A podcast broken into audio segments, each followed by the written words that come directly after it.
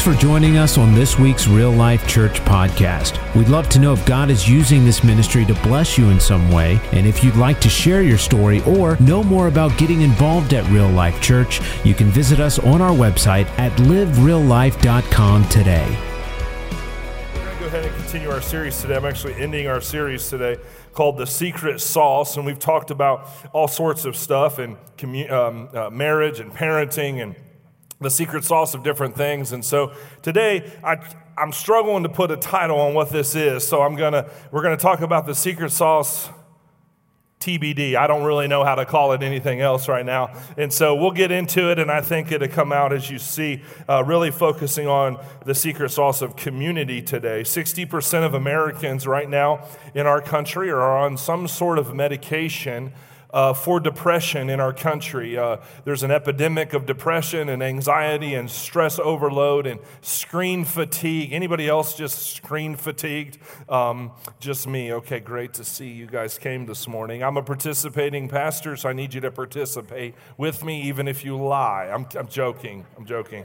Um, um, but people today are living in isolation. Uh, we have more tools than ever to be connected, yet we're so isolated, even in the middle of a social media driven generation, that there are people sitting behind computers and, and iPads and iPhones and the different social media platforms, and, and they feel connected. But how many know you might have 1,500 friends on your Facebook, but you don't have 1,500 friends? How many know those folks are just people that, that, that liked your, your page and, and, and over time, how many know that it's just there's, there's moments where you feel lonely, you feel isolated, and God never intended for that. God never intended for us as humans to feel uh, isolated and disconnected, that He made us for each other. He made us for relationships, and um, doesn't matter what we were told in 2020, uh, whether we were told about being in isolation, and I think there was right precautions, but at the end of the day, it created a void in our nation. It created a void in the church where there are people that will not even step foot back into a place that has a crowd because of the, the, the, the onslaught of this message of isolation and isolating yourself. And, and last time I checked, if you go all the way back to the book of Genesis, isolation is what got us in trouble. You think it was just Eve giving in. No, it was isolation that got us in trouble. She was by herself. She was having a conversation with the enemy by herself because the enemy does his best work when we're in darkness. He does his best work when we're in isolation, when, we're not, when, we, when we don't have somebody on our speed dial, on our phones, or our text messages that we can connect with in a way that brings us out of depression, that brings us out of anxiety, that heals our wounds, that, that allows us to deal with sin issues in our life. The Bible says to confess your fault one to another that you may be healed. Notice what it didn't say. It doesn't say confess your fault to God, it says confess your fault one to another. Brothers and sisters in Christ, you're to confess your fault one to another that you may be healed. Healing comes through relationships.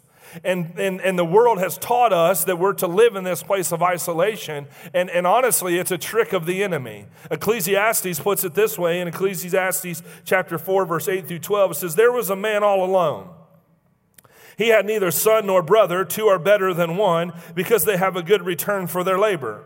If either of them falls down, one can help them up. But pity anyone who falls, and no one is to help them, to help them up. Also, if two lie down together, they'll keep warm. But how can one keep warm alone, though one may be overpowered, two can defend themselves. A cord of three strands is not quickly broken. In other words, he, he's trying to communicate to us that connection is extremely important. Now, I don't know, I like to watch National, the, like the, the Discover, like the, the animal shows. Anybody else like watching animal shows?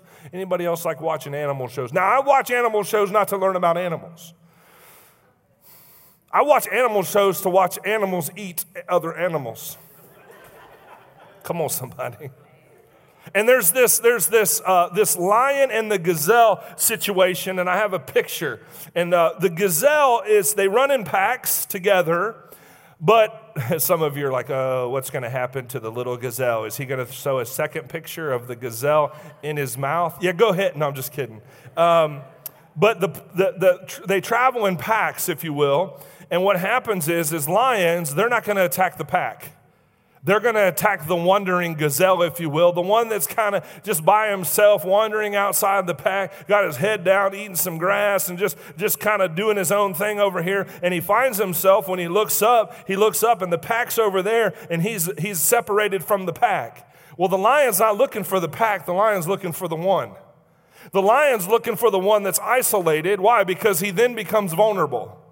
When he's by himself, he's vulnerable. He becomes, he becomes where there's no, there's no protection. There's, there's no one that can come alongside and, and, and put back to back, if you will, and, and, and, and come against the lion, if you will, uh, based on a pack. And, and a lot of times we have to understand that this gazelle is going to get eaten. That's all there is to it. That this gazelle cannot run, outrun this lion. That this gazelle, this is the last days of his life. He's over. It's because he lived in isolation. He decided to disconnect himself from the pack. And I really believe today that as the body of Christ, and as Christians and Christ followers, and just human beings in general, that when you're isolated and you're disconnected from the body of Christ, the enemy does his best work when you're separated.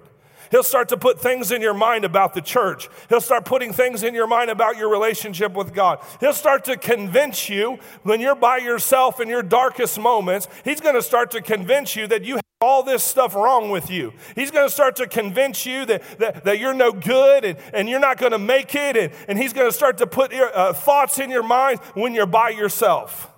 Why? Because that's where he does his best work, is in a place of isolation. Something about being isolated from the pack that creates a vulnerability, if you will. And, and we have to understand that, that one way we're defeated is when the enemy isolates us. And this is a big epidemic in our country. This is a problem in our nation. This is a problem even within churches that you can sit in such a large crowd and feel t- totally alone. You can walk in here and say, God bless you, amen, thank you, it's Sunday. But in here, you're completely disconnected. You're completely disconnected at the heart level. You might, ha- you might have acquaintances in your life, but you don't have anybody really that you can go into the deep things of God and the deep areas of your life that allows you to live in this place of transformation. And so the enemy wants to isolate us. He wants us to feel that we are disconnected. And I'm going to use a character in the scripture today by the name of Elijah. Elijah was a powerful prop- prophet in the book of First Kings. And uh, this dude was powerful, man. He called fire down from heaven and, and he did about nine miracles or so, is what he did. And God just did some crazy stuff through this prophet Elijah. But he was also a man that was running from a woman named Jezebel. And Jezebel was a woman that, that he, had, he had, so Elijah had uh, killed the prophets of Baal on Mount Carmel in 1 Kings 18 and there's a radical thing. God shows up and he, you know, Elijah just torment. He puts a he makes a ditch and he says, The God that comes and licks up the water by fire, let him be God. And God shows up and all the prophets of Baal die and Elijah leaves with a victory. But in the very next chapter, after a great victory, Elijah finds himself getting a message uh, from Ahab that Jezebel has heard about this, this thing that he killed the prophets of Baal.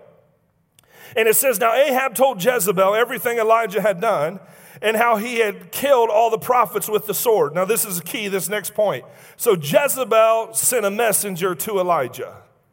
See, Elijah had had this great victory, and then Elijah begins to isolate himself. And the enemy of that day of his in the physical was Jezebel, and it says she sent a messenger. Did you know majority of the things that you're dealing with comes through the form of a message? That the things in your mind, the message that comes through your mind, the enemy comes with a message in your mind. He comes with a message and he, and he brings these thoughts and these ideas. And it says this to Elijah to say, May the gods deal with me, be it ever so severely, if by this time tomorrow I do not make your life like one of them. In other words, I'm going to kill you. He sends this messenger to him, and then he says, Elijah was afraid and ran for his life. Now, he, this woman sends a message, and Elijah, who had just killed the prophets of Baal, thousands of them, hears a message from the right person and begins to run for his life. He, all of a sudden, something happened on the inside of him that created this fear in him, and he begins to run for his life.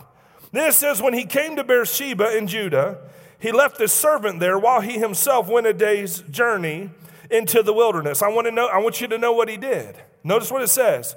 In Judah, he left his servant there.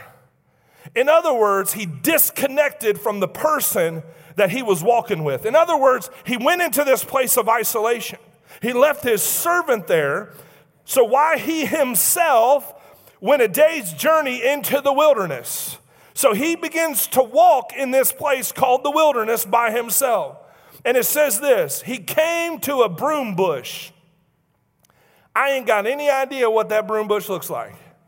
But it says he sat down under it, and listen to what he says. He prayed that he might die. He comes, God, God had just done an amazing thing in his life in 1 uh, First Kings 18. God used him to do powerful things. And then all of a sudden, he gets the message from the enemy that creates a fear in him that he begins to run away. He leaves the connections of human of his of his servant and he takes a day's journey into the wilderness where the enemy begins to speak to him. So I'm going to bring out four things that I think I'm going to give you four things that made Elijah discouraged and emotionally drained and then I'm going to give you a way out today. Come on somebody look at your neighbor and say you got a way out. Come on, look at your other neighbor that was your second choice and say, There's a way out. Here's four things that I learned through this passage of dealing with Elijah being discouraged and how he got himself to a place where he's emotionally drained. You ever been there? Have you ever been that place where it's just overwhelming to where you're extremely discouraged and you're emotionally drained? I've been there. Pastor in this church for 12 years, there's been moments where it's, it's been emotionally draining. It's been, it's been psychologically tormenting at times, pastoring a church. So, how, what, what was it that, that made Elijah discouraged and emotionally drained? Number one was his faulty thinking. His faulty thinking. He begins to complain in God's direction. Here's what begins to happen. He, he thinks, he begins to say that he's the only one left, but he left his servant. He begins to say that he's the only one that's left and, and he's afraid for his life and he doesn't think God can defend him. He begins to compare himself. See, he begins to deal with this realm of thinking. It's a faulty thinking that the enemy uses in our life. And listen, long before your problem manifests on the outside, it first manifests on the inside. And it starts in your thinking.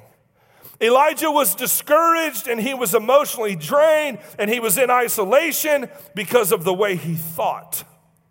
The way he thought. And so you have to begin to understand today that you have to deal with your, your thoughts in seed form. In seed form, thoughts are going to come. The enemy's going to bring thoughts. And he's going to come and he's going to speak to you. I remember a clear moment when we were at the junior high and I just preached and I'd shared the word of God and I got off the stage and I heard these words They're not coming back.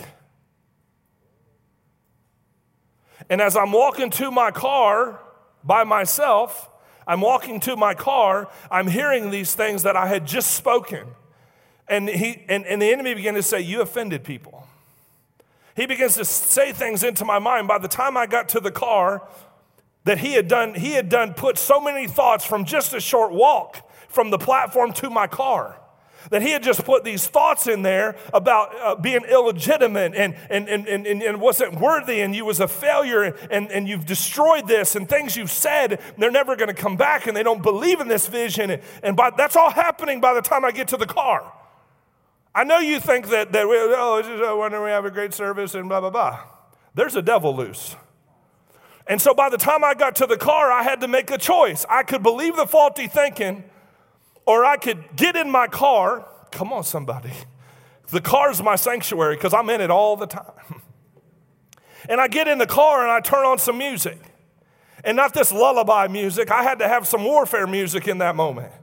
I had to have some music that God was going to shift my thinking in that moment. And I had to make a decision that I wasn't going to live and I wasn't going to quit. I wasn't going to stop because of what the enemy said. I wasn't going to allow faulty thinking to win. So I went in my car and I turned up my music as loud as I could. And I just began to praise the Lord. And I began to cast down those thoughts. Come on, somebody. And as, the, as I began to praise the Lord, those thoughts broke off my life. I know most, I know folks think pastors are superhuman and Superman. I'm not even close to that. Dear God, I'm like Clark Kent. I need a phone booth every once in a while. Come on, somebody. You got to deal with your thoughts in seed form. The longer you entertain them, the more strength they will gain over your life. Have you ever heard of the word uh, uh, ruminating? I heard this word this week ruminating. It, it literally means to fix your attention on everything that is wrong. That's one of the definitions. It literally means from a goat to chew the cud.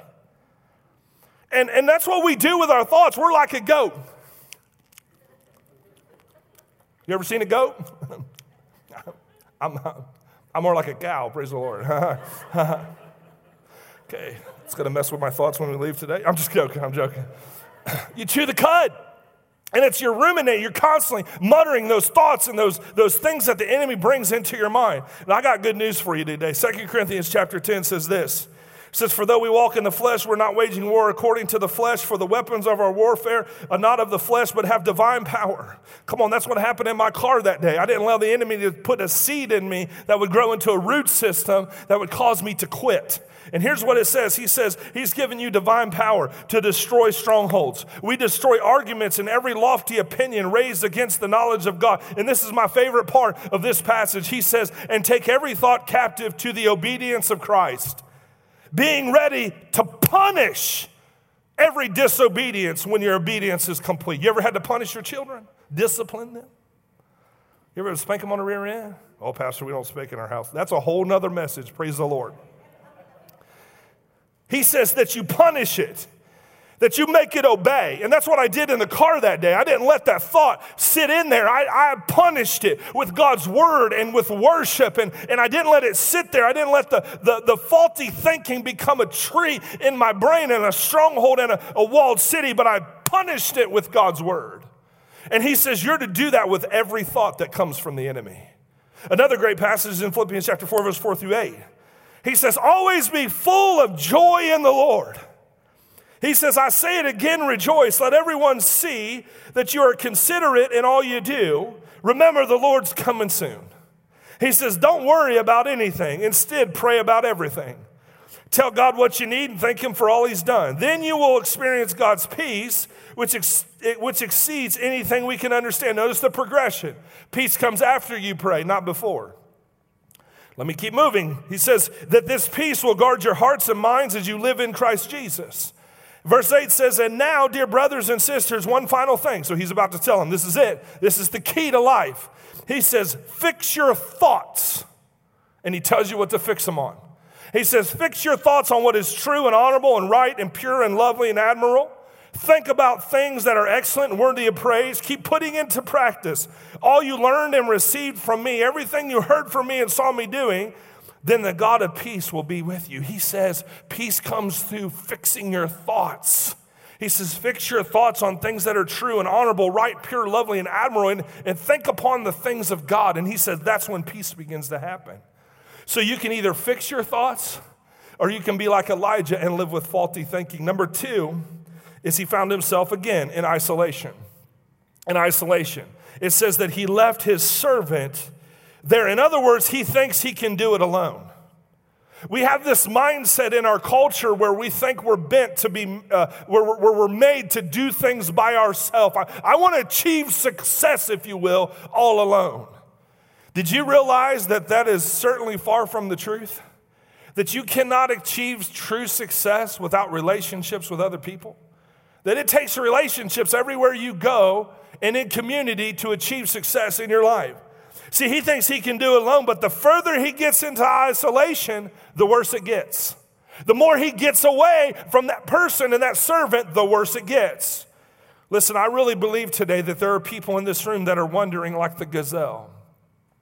You're wondering in isolation, you've left the pack, and I want you to know you're in dangerous territory. But the nice thing about our God is He's our shepherd. And what a shepherd does is a shepherd comes and he sees a sheep wandering outside of the pen in the pack. Come on, somebody. What he does is he goes out there and he takes that sheep. He leaves the 99 that's safe and in the pen and he goes and finds the one.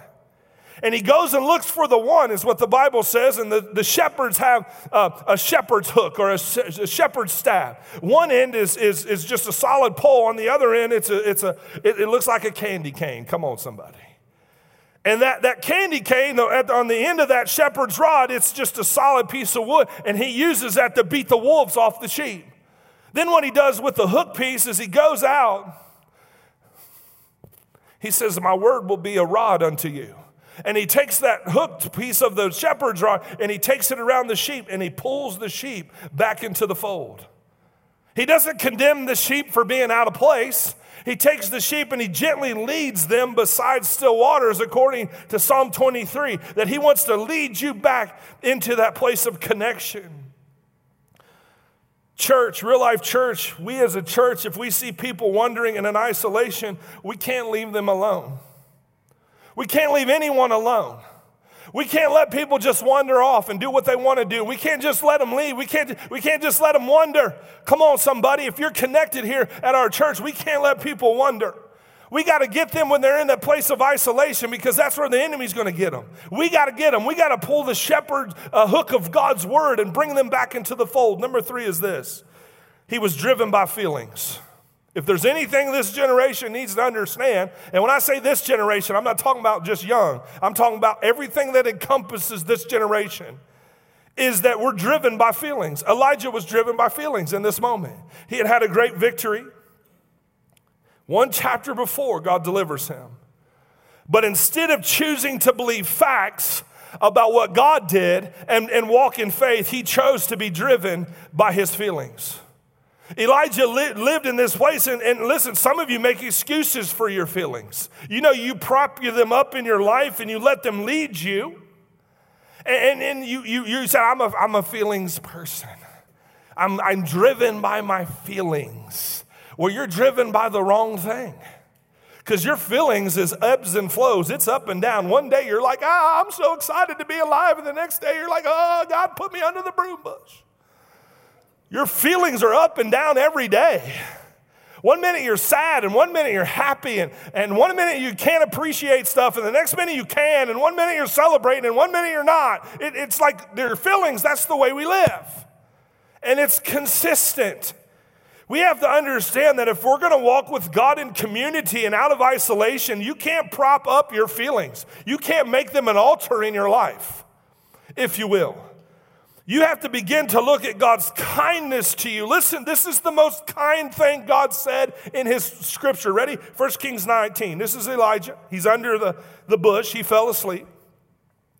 How many, this is the, I was, when I was reading this, I thought to myself, God didn't want him to be driven by feelings, but this is one of the kindest things, God's kindness towards him. Listen to this. All at once, an angel touched him and said, Get up and eat. Come on.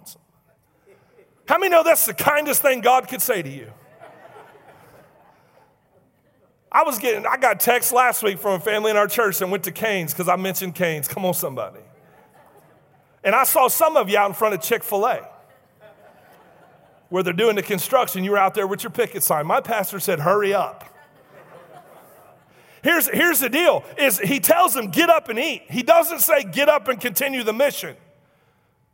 He doesn't say, get up and do this and do that. What's he say? Get up and eat. He looked around and there was by his head some bread baked over hot coals. Come on, somebody. There it is. He wakes up and there's bread, fresh bread. And that's a picture of God's word. And then he says, and a jar of water, which represents the Holy Spirit. So he wakes and he says, he ate and drank, and then he laid down again. This is the kindest thing God could do. He said, Wake up, I got fresh bread, you don't even have to cook it. Eat the bread, drink the water, and take a nap. Look at your neighbor and say, Take a nap. Listen to me. Your feelings win when you run yourself into the ground. Let me tell you this your feelings win when you run yourself into the ground. God's patient at this moment with Elijah. He doesn't give him instructions about the journey, the mission, he gives him rest. Some of you are emotionally fatigued. You're physically fatigued. And when you're tired, your feelings will win. It will, your feelings will destroy you. They destroy your relationships. They don't allow you to walk in the things that God has for your life. You say things you regret, you don't process well, and most importantly, you're irritable.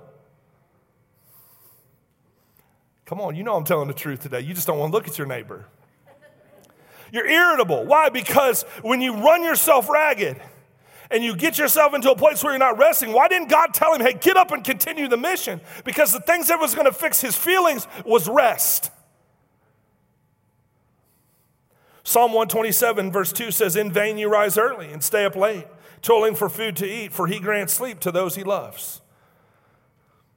All of you are going to have a great Sunday nap today in Jesus' name while we're canoeing. Praise the Lord.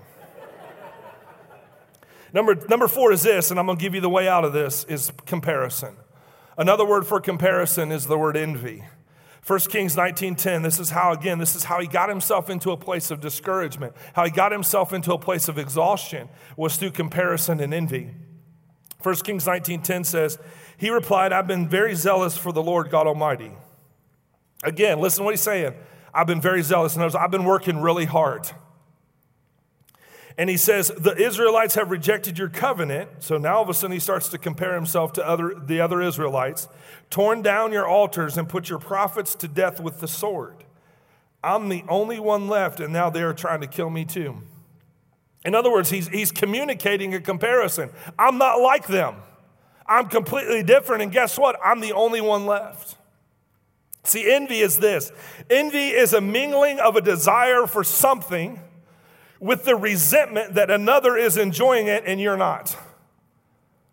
That's what comparison and envy is. It is, it is mingling of a desire for something with the resentment that another is enjoying it and you are not. See, th- things aren't going well for those that live in that place of comparison or envy. Things aren't going well for you, but things are going well for them, and it just bothers you. Like you live in that place and you're constantly worried about what everybody else is experiencing. See, the root of comparison is envy, and there is no win in comparison. This created an exhaustion and a, and, a, and a, thought pattern in Elijah's life that caused him to want to take his own life.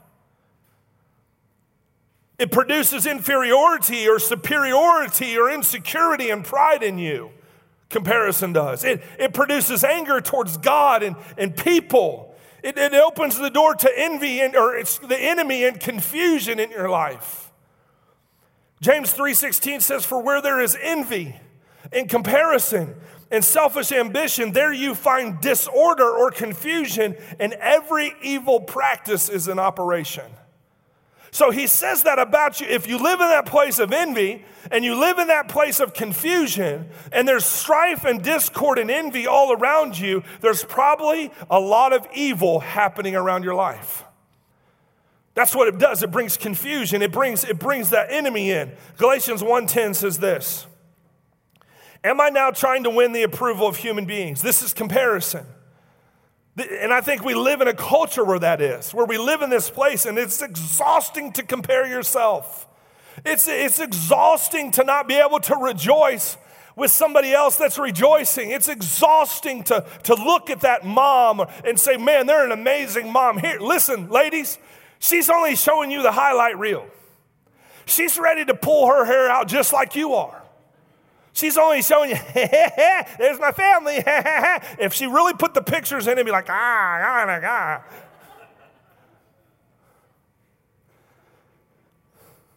It says this Why am I trying to win the approval of human beings or God or of God? Or am I trying to please people? If I will try, still try pleasing people, I would not be a servant of Christ. In other words, your lordship is determined by you either serve humans or you serve God. You either please God or you please humans. That's determine your lordship because he says you won't be a servant of Christ. So how do we get out of this? How do we get out of this crazy mess that I just created? Right? How do we get out of this? This 1 Kings 19 19 says this. So Elijah went from there, and listen to these words, found Elisha. The first thing you're going to have to do to get out of discouragement, isolation, uh, of, of, of depression, he says this He found Elisha. It's not hard, it's really simple. He left his servant. And he went through this process to then it said he found Elisha. In other words, you need to find a friend. You need to find a friend. You're like, Pastor, that's not very spiritual. Oh, it's very spiritual. Because listen, I can tell you today that most of you in this room cannot tell me the last 10 sermons that you've heard. None of you can. And if you can, then you got problems. But I can tell you this you can tell me who's impacted your life. You can tell me the people that has made significant difference in your life. You can't remember the sermons, but you can remember the people. Why? Because we were created for community. Imagine a group of rock climbers embarking on a challenging ascent up a towering mountain. Each climber is equipped with climbing gear, including sturdy ropes and, and hooks. The climb is filled with steep cliffs and narrow ledges and unpredictable weather. There's a group of guys, they're going to climb this mountain. And as they ascend, the climbers realize that they must work together as a team to safely reach the summit. They tie themselves together with a strong rope, creating a chain that connects them all. The chain is their, this chain is their lifeline, ensuring that if one climber slips or stumbles, the others can support and stabilize them. Throughout their journey, the climbers face numerous obstacles. Sometimes the path is obscured with thick fog and they must rely on the guidance of their companions. Other times, a sudden storm unleashes its fury and testing their endurance and faith and their equipment in each other. At one particular challenging section, one of the climbers loses their footing and begins to slip. Fear and panic grip the climber, but before they can fall far, the strength of the chain comes into play. Their fellow climbers hold firm using their combined strength to prevent a disaster. They encourage and reassure their struggling companion, providing the support needed to regain their footing and continue the climb. As they finally reach the summit, they're breathless. Not just from the physical exertion, but also from the awe inspiring view before them. They realize that the journey, though difficult, was made possible because of the unbreakable chain that bound them together. Who are you tied to? Who are you tied to today? When you're starting to slip in this thing called life, who is the people that has, has a rope and a, and a security around you that when your foot begins to slip, no, the strength of everybody else keeps you? Who's your friends? It's an old saying, but I'll say it anyway. Show me your friends and I'll show you your future. Who's a friend? We need people that we can connect our lives to. The second thing I think in this secret sauce message today is that we need to experience the power and presence of God again. We not only need a friend to come out of this, this funk and this depression and this discouragement and this, and this isolation, but we need to experience the power and the presence of God. And God told me this week, He said, Jason, something is shifting in this next season, and we have to be full of the Spirit of God.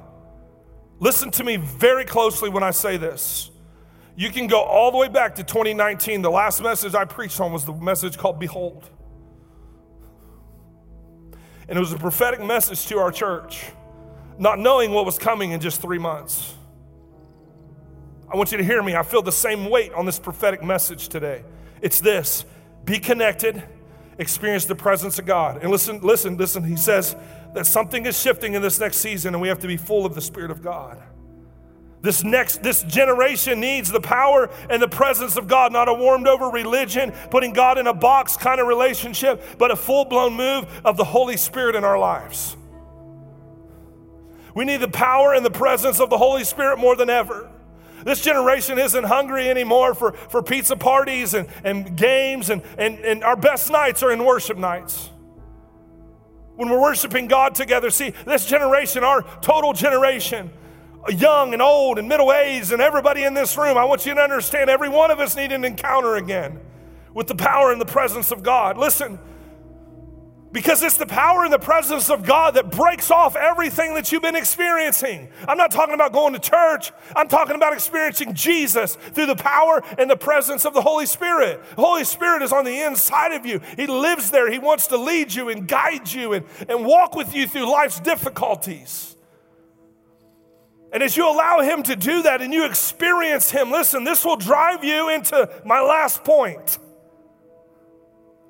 See, we need a friend to, to, to break out of this, and we need to experience the power and the presence of God. We need God to fill us again, church. We got too many Christians walking around with empty lampstands, if you will, no oil in their lamp.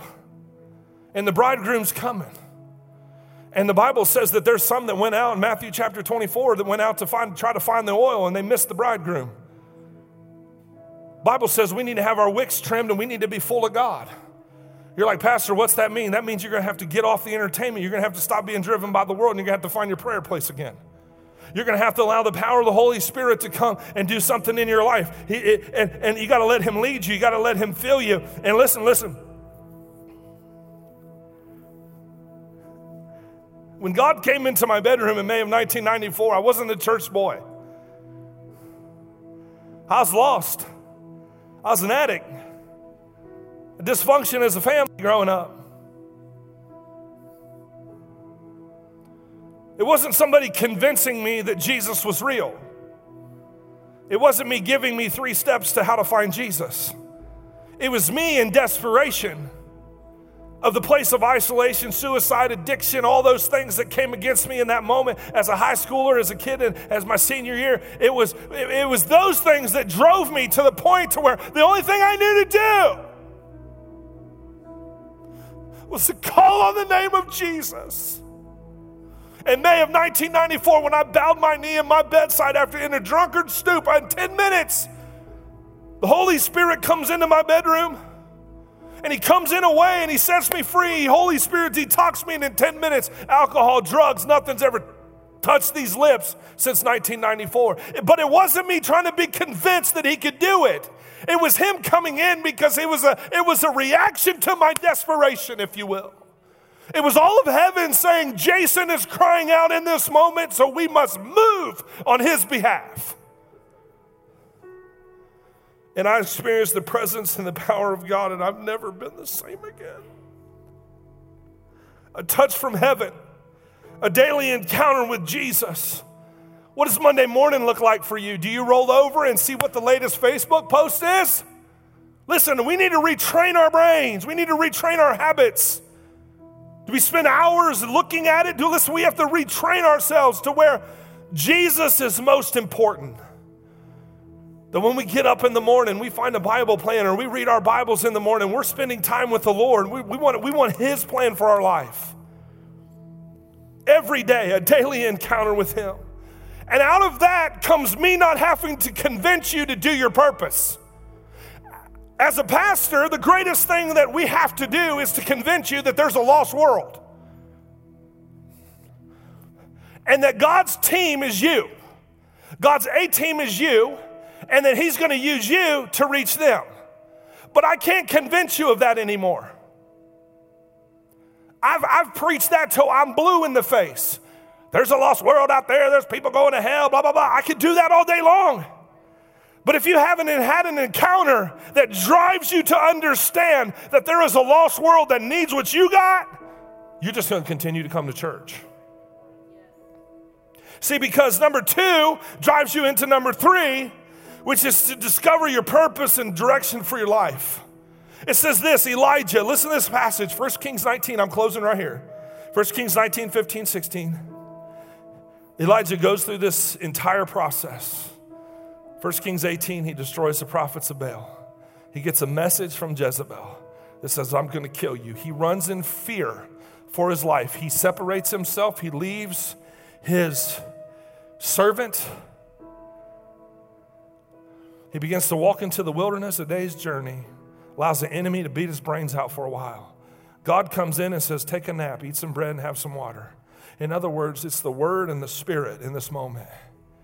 And all of a sudden, he gets this rest, and God says, I want you to go back to a place, and there, there'll be a widow that's going to perform a miracle. Like, I'm going to perform a miracle in this widow's life.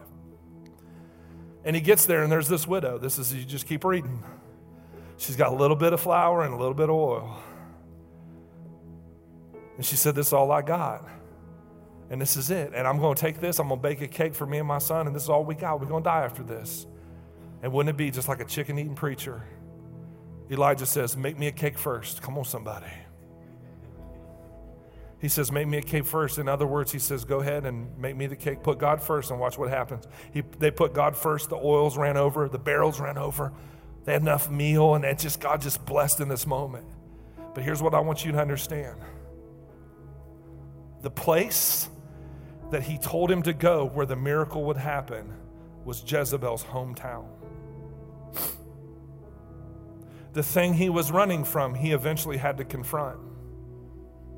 God brought him full circle, all the way back to the thing that he was running from, and he had to confront it.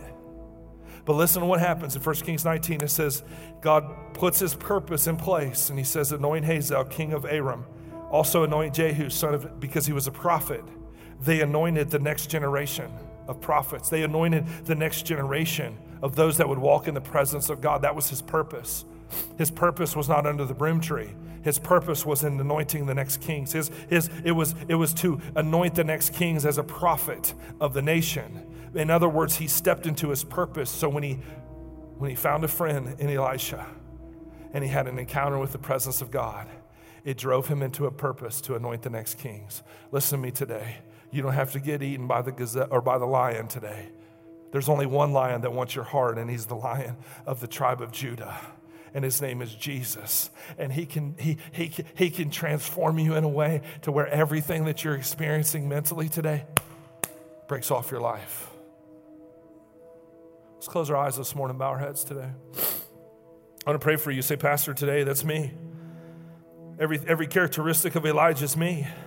I'm living in discouraged. I'm emotionally drained. I live with faulty thinking. I live in that place of isolation. I'm driven by feelings and I compare myself. Well, I'm not going to call you forward, but I want you to know this today that the presence of God is here. He didn't ask me to preach this message just to preach this message. He didn't ask me to deliver this message just because he wanted me to have another message. No, he delivered this message because there's some of you in this room that are like that gazelle. You're outside the fold. You're not in the fold. And God today wants to take his shepherd's hook and he wants to bring you back in gently by the power of the Holy Spirit. And he wants to encounter your life today. And he wants to encounter your life on Monday. He wants to encounter your life on Tuesday. He wants to encounter your life on Wednesday. And he wants to set you free today. So if you're in this place, you say, Pastor, that's me. Some of those characteristics of Elijah, things that I've been experiencing. Or maybe you're one like me that went to the car and, and the whole long walk, it was nothing but the enemy beating your brains out. And you're going through that on a daily basis. You're driven by your feelings, comparing yourself. I'm not good enough. I want to pray for you today. I want to pray that the Holy Spirit would encounter you in this moment. It's real, it's peace. It's peace. So if you're in this place, we raise up your hand. Nobody looking around. I want to pray for you. Say it's me. Yeah, I see you. Who else would say that? Yeah, I see your hand. It's good. It's good. It's good. It's good. It's good.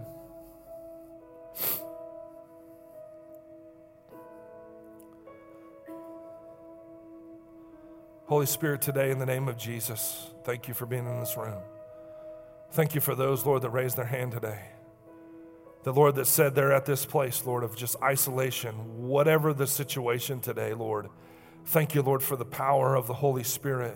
Thank you, Lord, today that the Holy Spirit is moving in this place upon the hearts of your children. And I ask you, Lord, today that, Lord, you would do something magnificent. And I pray today that, God, you would break off those things, Lord, that, God, that, that, has, that has plagued them. I pray today, Lord, that you would break off those things that, that have had them in isolation, that you would break off those things, Lord God, that, that has them driven by feelings. And, and Holy Spirit, I thank you today for, for coming in this room in this moment, Lord. Lord, I thank you for healing. Lord, I pray for those, God, that, that are experiencing this internal pain, this internal hurt. Lord, I pray today in the name of Jesus. I come against confusion of the enemy today that's been, that's been saturating their lives. And today, Lord Jesus, thank you, Father God, today.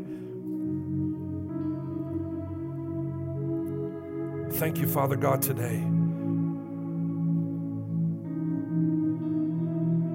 I pray, Lord, for friendships pray, Lord God, today for, for, for, for friendships, the power of the Holy Spirit, and the purposes of God in their life, Lord.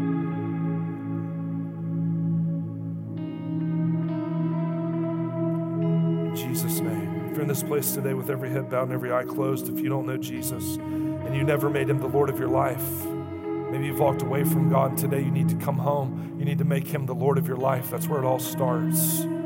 You're like, I need to make him the Lord of my life today. Would you just slip up your hand? I want to pray for you. If you say that's me, I need to make Jesus the Lord of my life. He's I've walked away from him, I don't know him, and I want to make him the Lord of my life today. Would you just slip up your hand? I want to pray for you today.